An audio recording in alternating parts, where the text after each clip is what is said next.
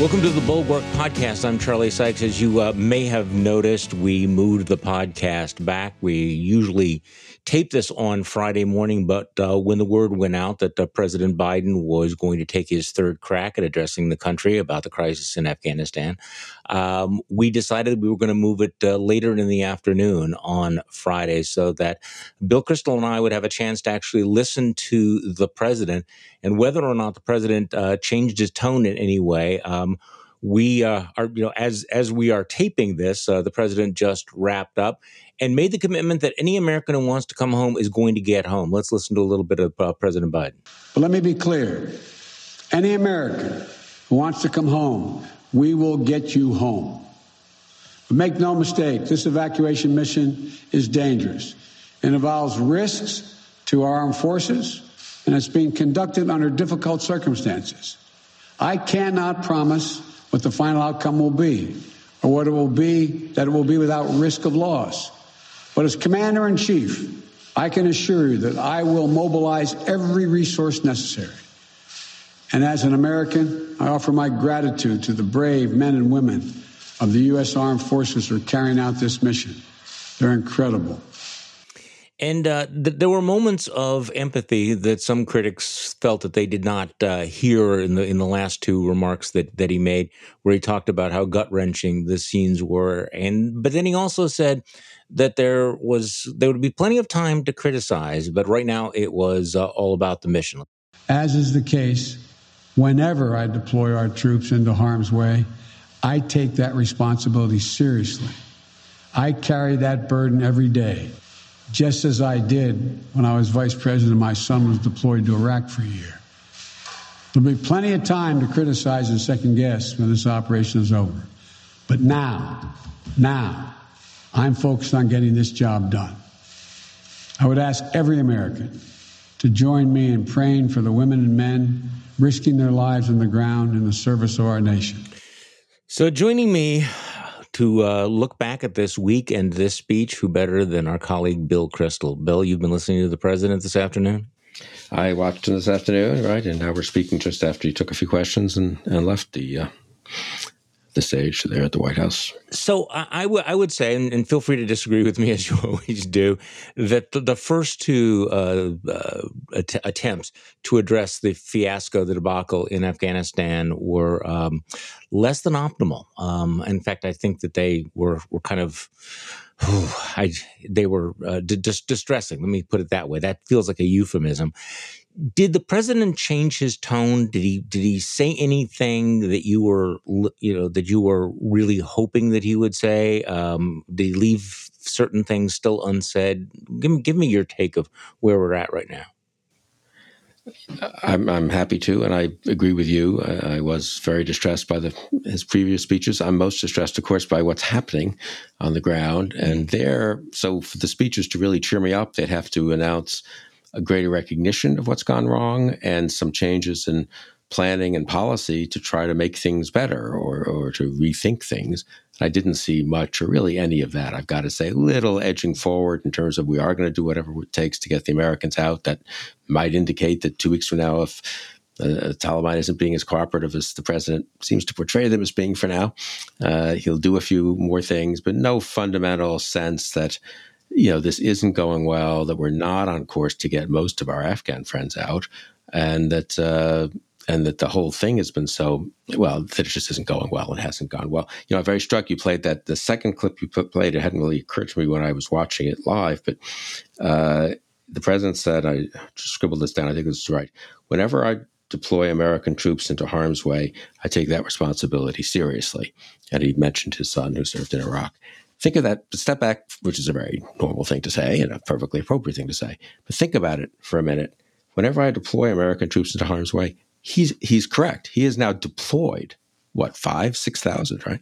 American troops into harm's way to get American citizens out of Kabul, a city that out of a country that we've been in for 20 years that we've you know had some problems in obviously but that I was going to say we've controlled but that we you know we and a friendly government basically controlled from for the huge for almost all that time in the capital city of which we had a massive presence. What does it say with that you have to deploy troops uh, into harm's way to finish an evacuation that you had months to plan for, uh, that you have that everyone that he'd announced that everyone knew was coming. Plenty of time to negotiate with the Taliban if that's what you wanted to do.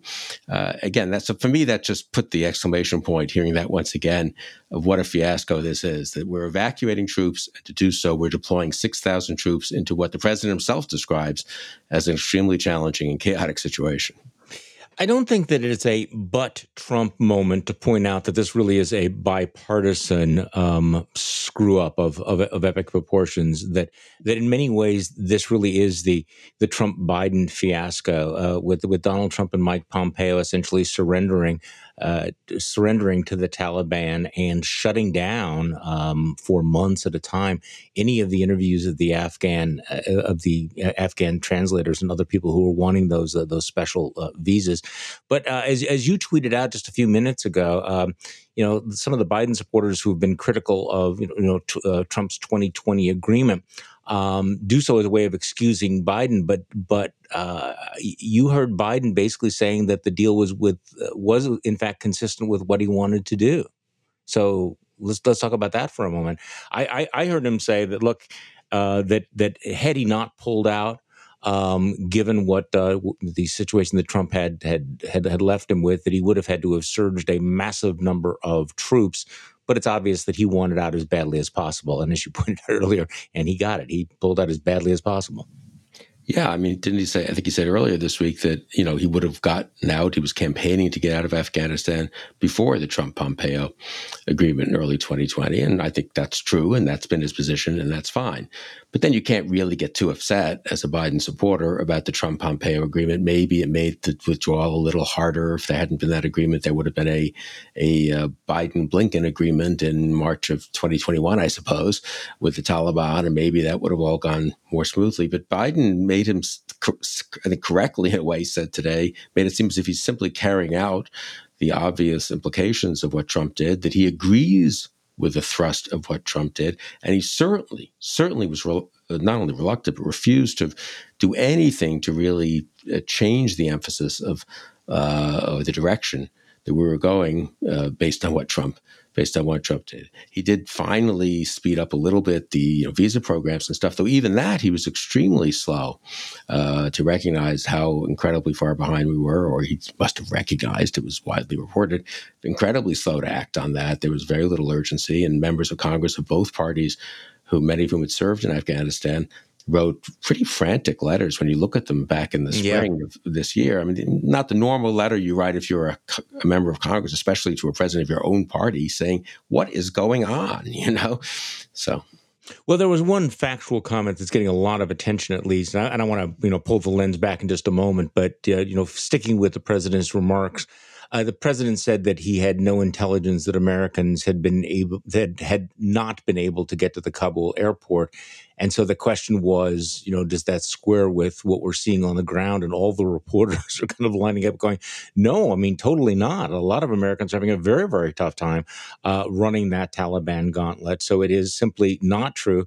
And I, I, was I was sort of hoping for a much more definitive statement that you know we will come and get you, and uh, the we that perhaps that Americans would do what uh, the the French and the Germans and others have been doing, which is to actually send people outside the perimeter and getting their nationals in. But that that was that was an unfortunate moment because clearly what you have is you have pictures, you have images of Americans who are not uh, able to get to the airport, and the president saying, "Yeah, I, I don't know anything about that." Didn't you think, Charlie, that he sort of retreated then to what he meant to be saying was, well, Americans, once they prove they're Americans, and that sometimes takes a while, especially if they might have be dual nationality or have an Afghan spouse or something, um, still, or of Afghan descent or Middle Eastern descent. Nonetheless, eventually the Taliban apparently let them through those checkpoints. Okay, let's even, I don't know if that's entirely true, but let's stipulate that that's true. But then when they get to the mob scene around the airport, they don't all make it through, and it's very dangerous. And and uh, and we know well, we, there was an interview, very good interview this I think maybe this morning on ABC of an American who has been in Afghan, a tough, seemed like a big guy, tough guy, not a not some kind of you know healthy young youngish guy who had thought this through and finally taken his wife and daughter and I think another uh, a, a couple as well with their child and gone to the airport. They couldn't make it through the crush outside Now, that somehow Biden is distinguishing, I guess, from the Taliban checkpoints. That's just the chaos around the airport. Yeah. Well, we have 6,000 troops there. I mean, he, he, didn't really get pushed on this question of why not expand the perimeter. And that's complicated. I'm not, you know. We'd have to send more troops. I mean, yeah, you might, well, you might have to send more troops. I'm not sure you. With 6,000 is a lot of troops. I mean, I talked to someone who served in Afghanistan last night who said, I mean, it's a pretty chaotic situation, but you don't really need 6,000. If you're securing one airstrip mm-hmm. and, you know, processing people inside the airport, it's not clear that you need 6,000 troops for that. Now, if you have a chaotic situation outside and you're trying to manage that, you are. But the way you make a situation less chaotic outside is you then go outside and establish order. Now, he doesn't want to do that. That probably would require, as a matter of prudence, more troops.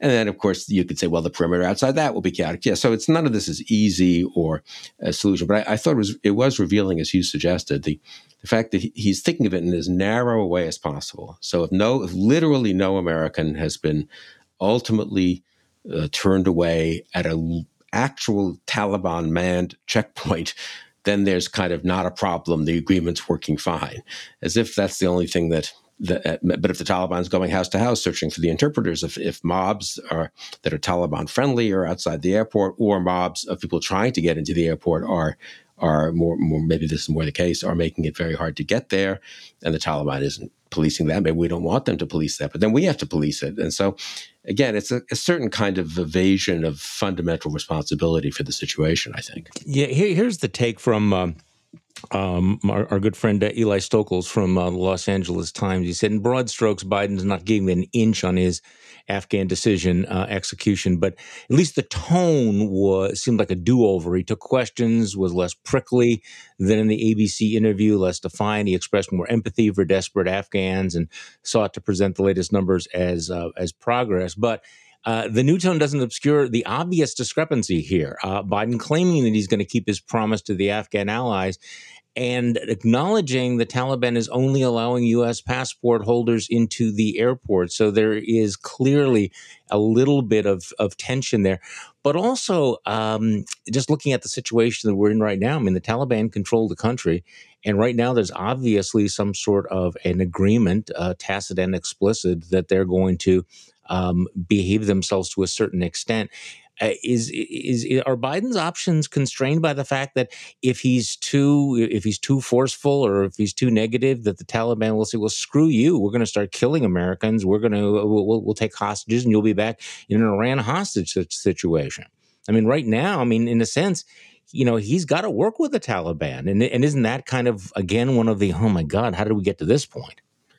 Yeah, well, it is a how how we get to this point? No, and I but I agree with that, and I've not been one of those, and I've sort of uh, tried to privately even caution some friends of ours, you know, to be screaming and yelling about that he's not, you know, denouncing the Taliban every ten minutes. I mean that that would be uh, might be counterproductive, and they may be pulling their rhetorical punches in certain ways to make sure that this agreement that they think is working adequately for now to at least get people through the checkpoints that that continues. Of course the taliban doesn't control things that much. I mean like any insurgent uh, force taking over you know a city they've got all kinds of elements and you know god knows what, what could be happening.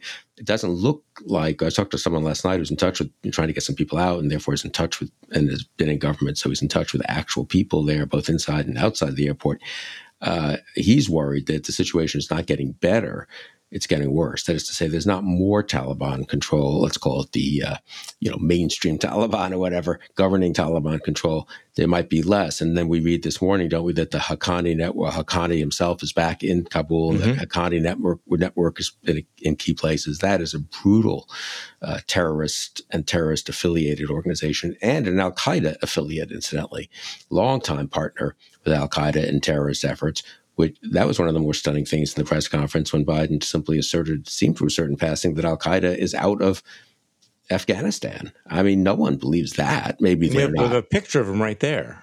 Yeah, I mean, Haqqani's not quite Al Qaeda. You could, I guess, logic chop this one too. But anyway, I mean, it's, it's, so the whole thing, I mean, is is depressing. On that point, certainly one thing that didn't, another thing that didn't get enough attention is that if Biden is also uh, inconsistent with what we were just saying, which what we were just saying, he was just saying, um, Biden's consistently talked about the over the horizon ability to do counterterrorism. You don't have to have troops on the ground.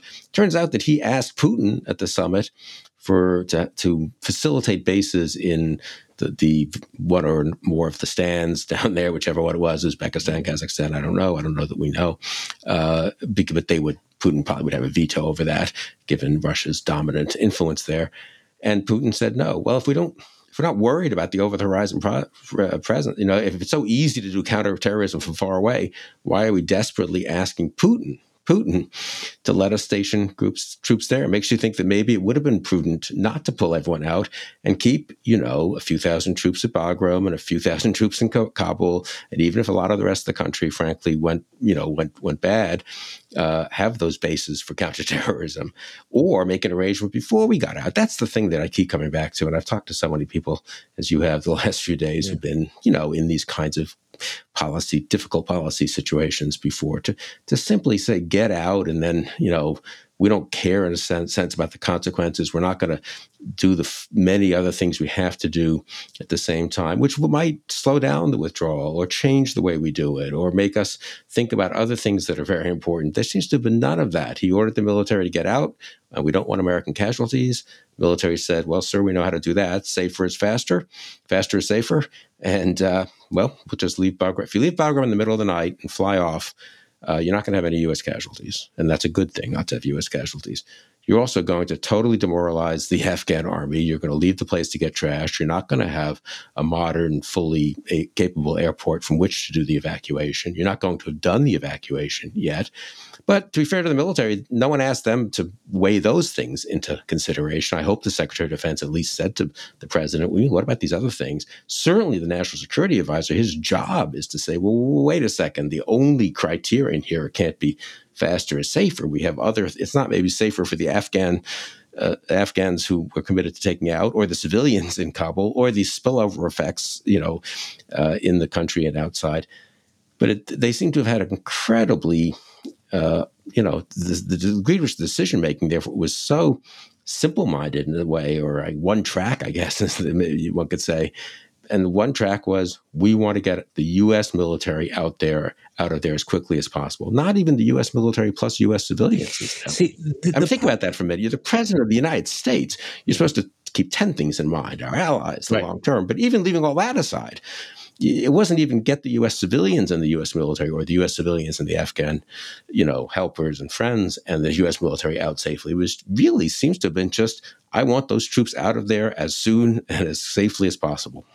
The part that I find the hardest to understand, though, and I, I say I, I, understand that I can I can imagine that conversation taking place, but clearly he was then relying on the Afghan military to you know hold the fort, right? right. That, that that they would cover the retreat and that things would not fall apart and yet they also um, and you correct me again if i'm if i'm wrong they also pulled all of the logistical support for the afghan security forces. Uh, this is an army that had been trained to fight the way we fight which is relying on air support which requires people who will you know do the maintenance who have manage the supply chains and as far as I can see, we also pulled the plug on all of that. So made it very, very difficult for the Afghan security forces to fight. They didn't have the air cover. They didn't have the logistical support. They didn't have the supply lines that they would have had. You would th- have thought that that there would have been a conversation saying, okay, Mr. President, we'll get all the troops out, but what we have to do is we have to make sure that our support, our logistical support for the Afghan military stays intact, at least for a while. But apparently that didn't happen either. Well, uh, you're totally right, but that's and that support is mostly was mostly contractors. But you right. still would have to have some troops to protect the contractors.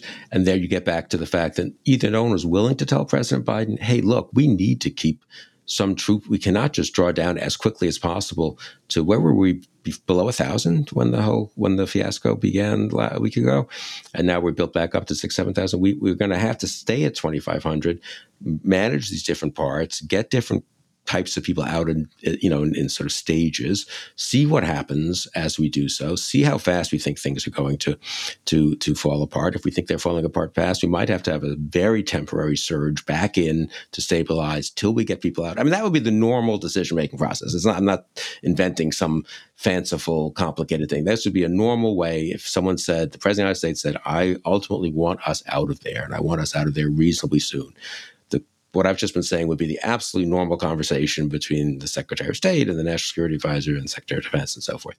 It, it just doesn't seem to have happened in any serious way at all. So, as as, as you saw, um, the former president uh, issued a statement yesterday saying what he would have done. First of all, you bring out all the American citizens, then you bring out all the equipment, then you bomb the bases into smithereens, and then you bring out the military. You don't do it in reverse order like Biden and our woke generals did. No chaos, no death. They wouldn't even know we left. So, any any confidence that Trump would have done this better? Well, I mean, he doesn't mention the Afghans at all, so he just would have left the Afghans. I, I, think that's probably consistent with his general view of these things. Um, well, he um, did propose a complete and total ban on Muslims, and we know yeah. that Stephen, Stephen, Miller has been one of the most adamant opponents of of uh, having the special immigrant visas for Afghans. So that's, right, that, no, that's a fair assumption. Fox News right is now against uh, letting in people who have spent their whole lives fighting militant Islamist terrorists. So it's like, I don't know, aren't, aren't they? Aren't we like those kinds of people? I mean, even if you know, even if you're dubious about other refugee programs and stuff, but um, I mean, Trump maybe he would have done. I mean, who knows? He was incapable of managing a serious process too. And by and incidentally, if he'd still been president, it would have been a second term, and God knows who would have been in charge of the Defense Department and other key agencies. So that's another problem. It would have, you know, he, in Biden's case, I think we have competent people at the top of these agencies at least. So I have no great confidence in Trump. I will say this honestly, though, that the actual two sentences or so that you read is a more logical way to pull people out. You know, it's kind of get everyone you want to get out out first and then get the soldiers out. That is kind of an obvious, you know, if, if you're really into the getting out business, it's kind of how you get out of things, right? And yeah. um, it, so I, I, I mean, the fact that Trump makes a certain amount of sense, very limited amount of sense here, is maybe you know for people like me the ultimate uh, uh, what's ultimately the most damning thing about this that you read a Trump tweet and you think well you know there's some truth to that. So let's pull back the lens a little bit. Um, new polls out suggesting that the majority of Americans do not think that the war was worth fighting at all. I think more than 60%. So we can separate out the two questions of, you know, was was it a right to withdraw versus the way that we are withdrawing. But let me ask you that more fundamental question. Was this looking back all the for the full 20 years, was this war worth fighting if we're leaving it this way? Yeah, I think it was. Uh, I mean, on the polls, I would just make the obvious point that I mean, when when t- two presidents in a row, and in some ways, President Obama more complicated in his second term, at least, you know, kind of are so critical of a war, you can't but expect 60% of the American public to say, okay, I guess we shouldn't have been fighting that war. We had no choice to be, uh, but to fight it at the beginning. Even even the critics kind of acknowledge that. Uh, I don't think we had much choice. We couldn't just go in and you know mm, try to destroy Al Qaeda and then not care about what came next. And we couldn't be confident Al Qaeda wouldn't come back if we didn't help build something fun- resembling the Afghan army and so forth. And we got 20 years of pro- progress in Afghanistan achieved at a very slow pace, slow pace in a very difficult way, obviously, with real with real cash, real price to be paid, both by us and our our soldiers and Marines, but also obviously by the Afghan people and uh, and, and, monetary price. Uh, we got no terrorism from there for 20 years, which is not nothing. And we kept reasonable stability in the immediate region, which again is a very dangerous part of the world.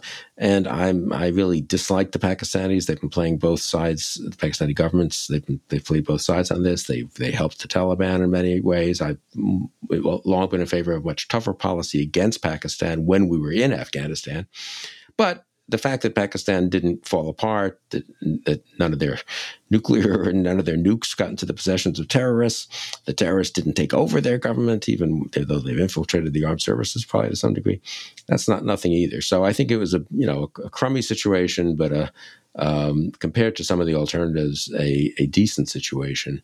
And again, I come back to the fact that in 2014 uh, again, he didn't quite do it the way I would have wished, but it, we had handed over the war fighting to the Afghans, and maybe it was deteriorating slowly, and maybe it couldn't have been staying, sustained forever. But I mean, just on the facts, and you really got to come back to that the situation was tolerable from 2015 through 2020. And I do think, therefore, the burden of proof is very much on the people who say, oh, well, it couldn't have been sustained. Really? Something is sustained for five years, it can't be sustained for seven or 10? I mean, what, you need to show me why that is, why that's fundamentally true. Would we have to go back up to 15,000 troops?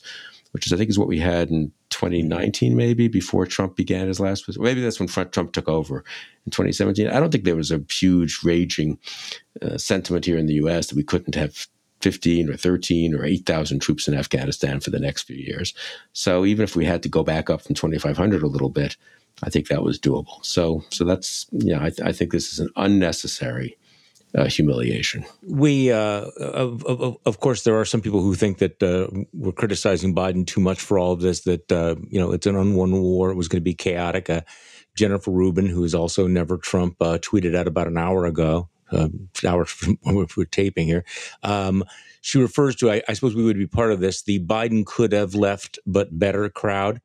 Um, she says that uh, this this crowd um, is self deluding because once you decide to leave an unworn uh, an unwon war, chaos and suffering ensue. Period. No unwon war has ever ended neatly without the enemy's surrender. Really, a lot of the commentary is silly. I, look, you know what? I, I'm you know, I, I just don't think never Trump is always Biden. And in this particular case, I think you need to say that even if you support the decision to pull out, uh, and I actually have mixed feelings about that. Even if you support that, though, uh, that there is a certain level of expectation that it be done with with planning and prudence um, and adapt to the changing circumstances and and getting things right. And I just don't even know how you make the spin that this was inevitable or that this is acceptable or that this is a good look either for America or for, for, for Biden. And I think, you know, it's, I think he deserves all the criticism he's getting, to be quite honest. Look, some of the most powerful criticisms have been from Democratic Congressman Tom Malinowski from New Jersey, Seth Moulton from Massachusetts, Seth Jason Crow from Colorado. Yeah. They've been great this is not some kind of like, oh, we're have to be critical of Biden because you know it shows we're not too democratic. I wish actually uh, more some of the Republicans actually some of the Republican criticism has just been silly and uh, focused it on you know the, the, sort of the threat of the refugees coming here. Some of the Republican criticism has been responsible and, and sober and serious. Uh, a lot of it has been pure partisanship by Kevin McCarthy and people like that, and not substantive. I wish they were going to the floor and giving much more substantive speeches. But I've got to say, some of the some of the Democrats have been, I think, uh, sober and responsible critics of a Democratic president, which is a, a good thing. And I I don't think we've done much more than echo them. I personally have actually learned from them and have been in touch with them, trying to help get some people out. Um, so I, I think it's it's a little odd for I don't think never Trumper never Trumpers. Uh, whether we're still Republicans or future former Republicans or ex-Republicans, are more are more require, required to be more supportive of Joe Biden than a whole lot of Democrats who supported him. So, how where do you come down on this? How badly politically damaged is Joe Biden? Uh, reading reports that the White House is, is counting on them being able to weather this because the war was so unpopular, and so this is going to be, you know, as long as he sticks to, uh, you know, sticks to his position that he's going to be okay.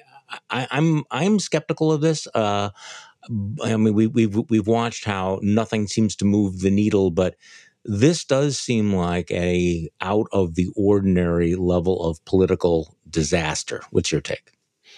Yeah, I'm. I think it could do uh, real political damage. A huge amount depends on now what now happens. I mean, we could, you know, gradually just being the U.S. We end up getting kind of getting everyone out, end up getting a fair number of our Afghan friends out, end up hopefully that thing that would be wonderful with no no casualties. And people think, ah, it's kind of messed up. He should have organized things better. But at the end of the day, you know, he ended up where he said he was going to end up during the campaign, and he's the president. I'm not going to second guess everything. And you kind of get a reversion to just normal you know, uh, praise or blame about Biden uh, support or, or, or, or non support of Biden on other issues. So that's quite possible, I think. But I do think when you see this kind of operational incompetence, that does, I think, for a lot of voters, signal, oof, boy, I wonder what, what, what, that's that they should be able to do. I mean, I, I think we've seen this in the past. Voters give a lot of leeway to presidents on foreign policy. They don't know that much. Voters they know the president has all this information, and you know maybe they don't quite agree or their instinct isn't quite the same. But you know he's the president. He's making the tough decisions. I'm not going to necessarily. Uh, he's working hard. He seems like people around him who know what they're doing. I, I'm not going to second guess it when you lose confidence in the kind of operational capacity of an administration, I think I've always thought that does the most political damage. For me, that in Iraq, I mean, think about it this way: we didn't find weapons of mass destruction in Iraq. That's kind of bad to go to war premised on WMDs and not find. I say this as a supporter of the war, yeah. obviously, but Bush won re-election in 04. People thought, okay, the intelligence agencies really screwed up, but you know what? It, Saddam was terrible anyway, and maybe it'll work out fine. By mid late 05, when, when it was clear that we were not pursuing a winning strategy in Iraq, but we were stubbornly denying that it wasn't winning, and then Katrina happened, and Katrina may be more important of the two, but when Katrina happened, it just looked like these guys are incompetent. I mean, it's all just a kind of I don't you know what, what's going on. Bush's numbers started to crater in late 05, and they just stayed cratered for the next three years. Um, I don't know that we're quite in a Katrina slash Iraq type situation. Same is true of Carter, incidentally. The Iran hostage taking was very bad and headlines and did some political damage, you know, just because they were hostages. But I would say the the Desert One fiasco with the helicopters may have even may have done more damage, or at least certainly compounded the damage in a very fundamental way. Not only did he somehow have a policy that ended up with uh, these guys take, being taken hostage, maybe that could have happened with any president. You know, it's who knows. Embassies, you know, suddenly they take your, your embassy hostage, but then you send in the military, and they, you know, the helicopters uh, uh, hit each other and tried to take off. I guess it was, and, and eight Americans die. Uh, you know, that I think sort of compounded the notion that this this guy can't, you know, is not good at being president. And one last point, Sarah made, Lauren made this point to me based on her focus groups. There is that narrative out there about Biden, which I don't believe, but uh, obviously has some penetration beyond maybe just Fox World. That he is a little old. Well, he is a little old. That's part's true, and that he's kind of losing it or isn't quite up to the job and stumbles and so forth. And in that respect, the failures of management fit into a, a bit to a narrative of uh, maybe he's not quite up to the job anyway. And did you notice that he stumbled over this at his in his speech or at his press conference? And you know, a lot of that stuff it's hard to put your finger on, but you know, over months and even a year or two, it can add up to a sense of a, among swing voters and voters who aren't following some of the policy disputes that much a little bit of a sense of Oof, maybe this president's not quite up to it. So I, I think it could be pretty yeah. damaging to Joe Biden. Well, well t- taking Joe Biden out of the picture just for a moment, I'm going to come back to him. Um, there's this also larger um, loss of faith in institutions and in elites, and I don't think this is going to help uh, because I think the people look around and go, how, could they gotten this so wrong? How could the military have gotten this so wrong? How could our intelligence agencies have gotten this so wrong again? And whether or not that these same people are looking at, say, the CDC and beginning to doubt or question the you know the credibility of those agencies so what happens when people begin to doubt the comp- basic competence and reliability of government institutions. I mean, that can be a very, very subversive thing in and of itself. And we know where that leads, where, you know, say, hey, let's have a, you know, a game, you know, failed game show host as president because he's going to burn it all down, right? I mean, we actually like that. Um, but going back to, to, to Biden, I think this hits him on two things and I, I, agree that, that uh, if, if the if the public thinks that he you know lacks the capacity to be president, that's that's kind of a fundamental problem. But this this failure seems to go to two of his main branding uh, positives: uh, competence and empathy. We actually thought that he was going to be the competent uh, grown up, right? Because he had all of this experience, and we also thought of him. I certainly thought of him as deeply empathetic and very sort of you know would deal with things on a human level. And I don't think that came through that that empathy. There was a moment today uh, during his speech where I think he was empathetic, but I was really struck by the. It, it did feel kind of a, a, a certain callousness, which apparently is not new in his uh, in in his background. And Peter Wehner had a devastating piece in the Atlantic where he talked about you know all of you know Biden's comments over the years suggesting we don't have a moral authority to our you know Afghan allies. We don't have a moral obligation to women in Afghanistan. And I have to say that that kind of rattled my sense of knowing or understanding who who Joe Biden was. Yeah, that's that's interesting. You know, on your first point, you should. I think you're talking to Eric Edelman. I think he's on this podcast yeah. next week on yeah, Tuesday. Next week. Tell me. Mm-hmm. So I was chatting with him this morning. He made exactly the point you made about mm-hmm. the overall question of our institutions. You look at the somewhat chaotic return to school for for kids, you know, this week, yeah. next week, and so forth. And I don't think it's the CDC's fault exactly, but the combination of local, state governments, federal government, the system does not seem to be working as seamlessly. And flawlessly as it should. And then you look at uh, what's happening over there in Kabul, and you think, ooh, not not yeah, not the U.S. government does not seem to be U.S. elites do not seem to be functioning well. U.S. public uh, maybe isn't uh, too responsible either. Look at the vaccines, and it can, mm-hmm. it can lead people to be down on the country, which is fine if it leads to reform and uh, to demands for better performance, but can be taken in very irresponsible directions, obviously. And so, yeah, I mean, I people think that's a feel, good point.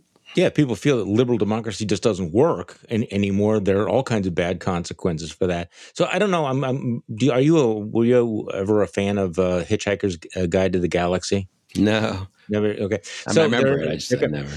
Uh, it's, it's, one of my favorite books of all time, in, including the characters, the, the the the people known as the Vogons, who are the uh, the bureaucrats, and and the Vogons are the the the dumbest, most callous, uh, slowest possible bureaucrats in the entire universe, who just don't give a shit about anything.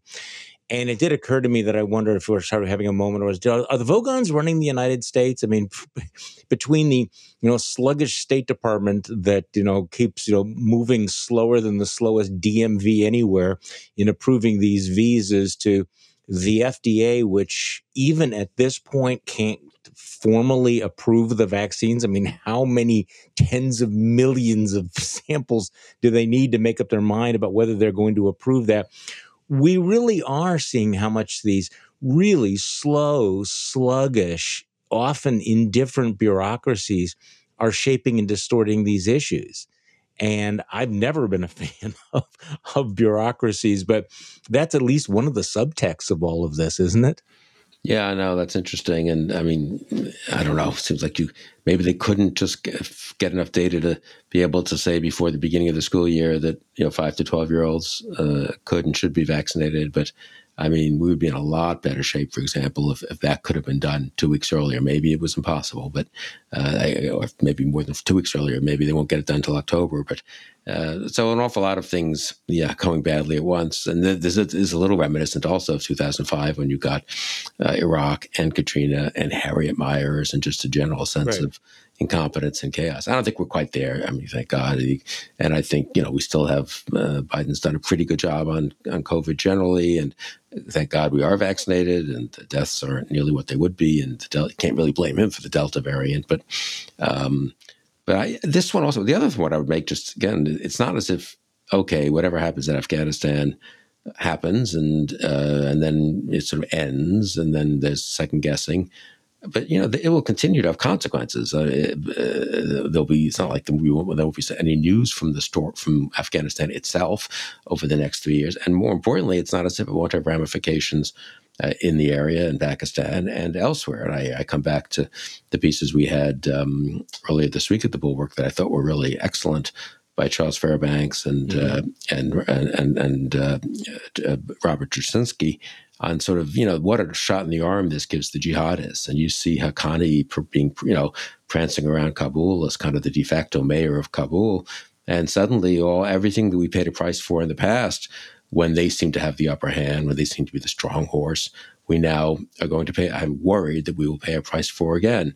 And again, that's another thing Biden just gave away willfully. We had, I mean, Trump to his credit, well, Obama to his credit, and then Trump did crush ISIL, uh, ISIS, mm-hmm. ISIL, whatever you want to call it, the Islamic State in Syria and Iraq between about 20, what, 14 when we got back in and 2017. Now, in the course, first there was this huge, after we got out of Iraq, of course, this huge rise of of the terrorists, which had huge implications in Europe and elsewhere, and a revival of terrorism and a revival of jihadism. We finally got that turned around after about 2015, and uh, and by 2018, 19, my sense around the world. I mean, I'm not saying there were no people getting recruited to be jihadists, but my sense is that they were kind of on their back foot, and they were felt like they were in retreat, and there was you know, you could see things happening in the Middle East, for example, that were somewhat hopeful, and it just felt different.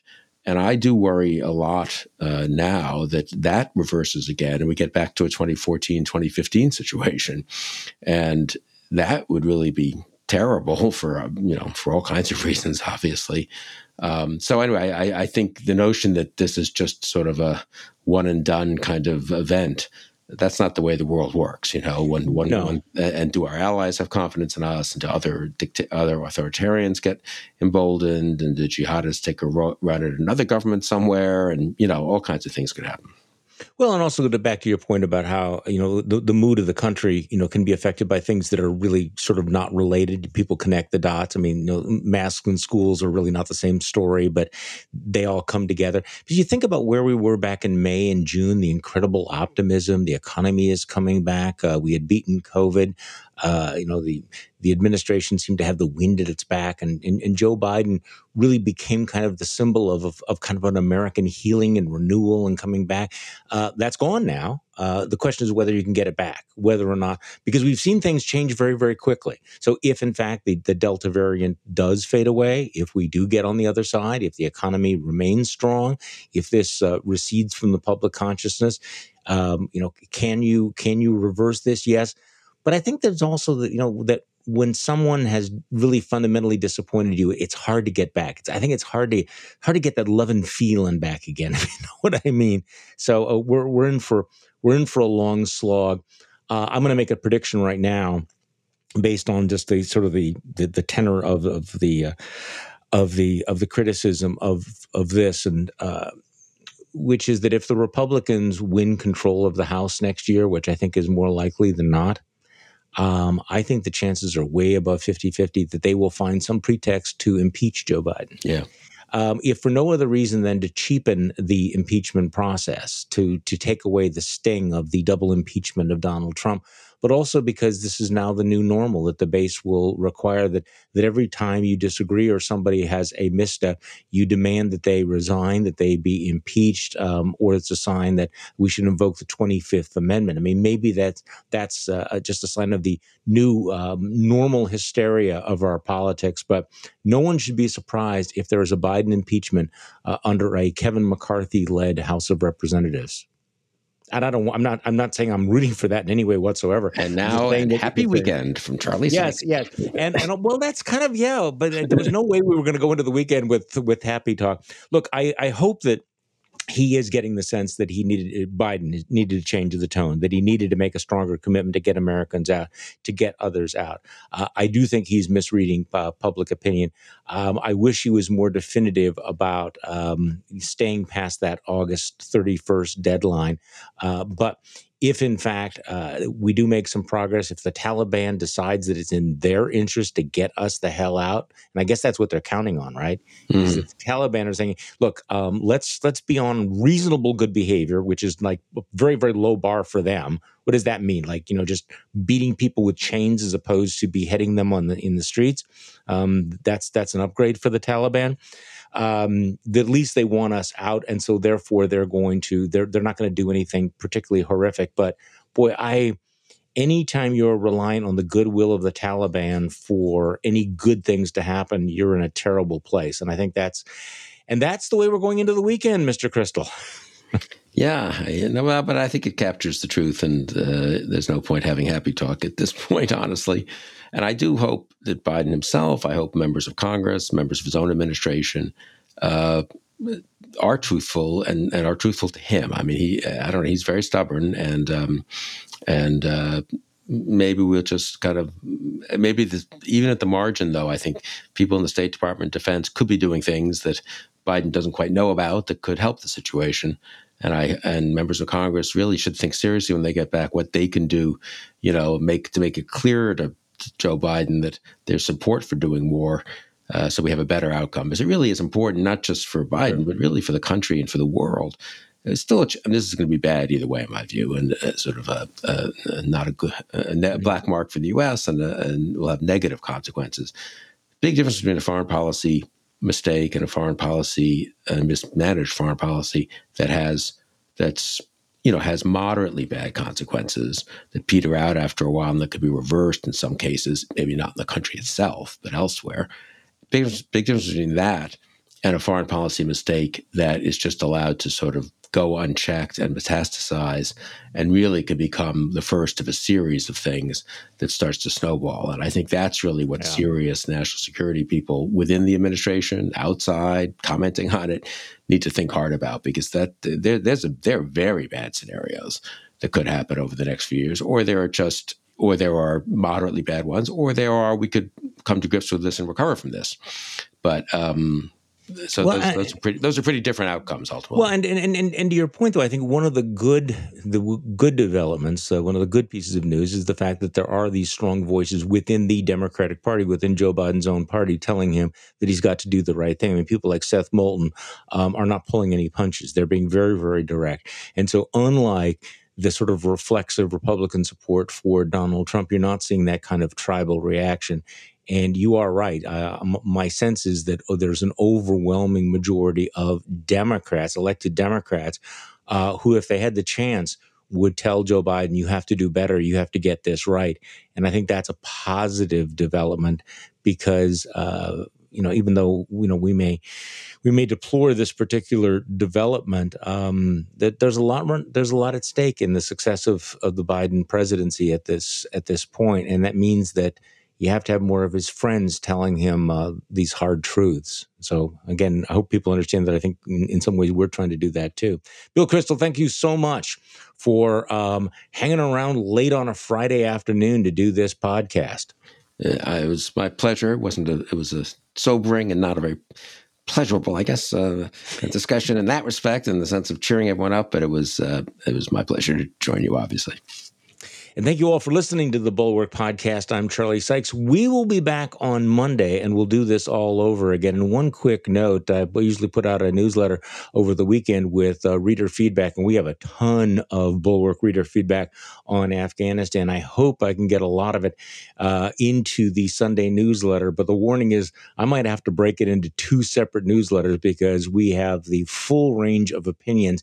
And as usual, Bulwark listeners and readers are, are, are thoughtful and uh, and often eloquent, but also have very, very pointed um, positions. Uh, and they don't all agree with us, but hey, you know, we never promised you a safe space. Have a great weekend.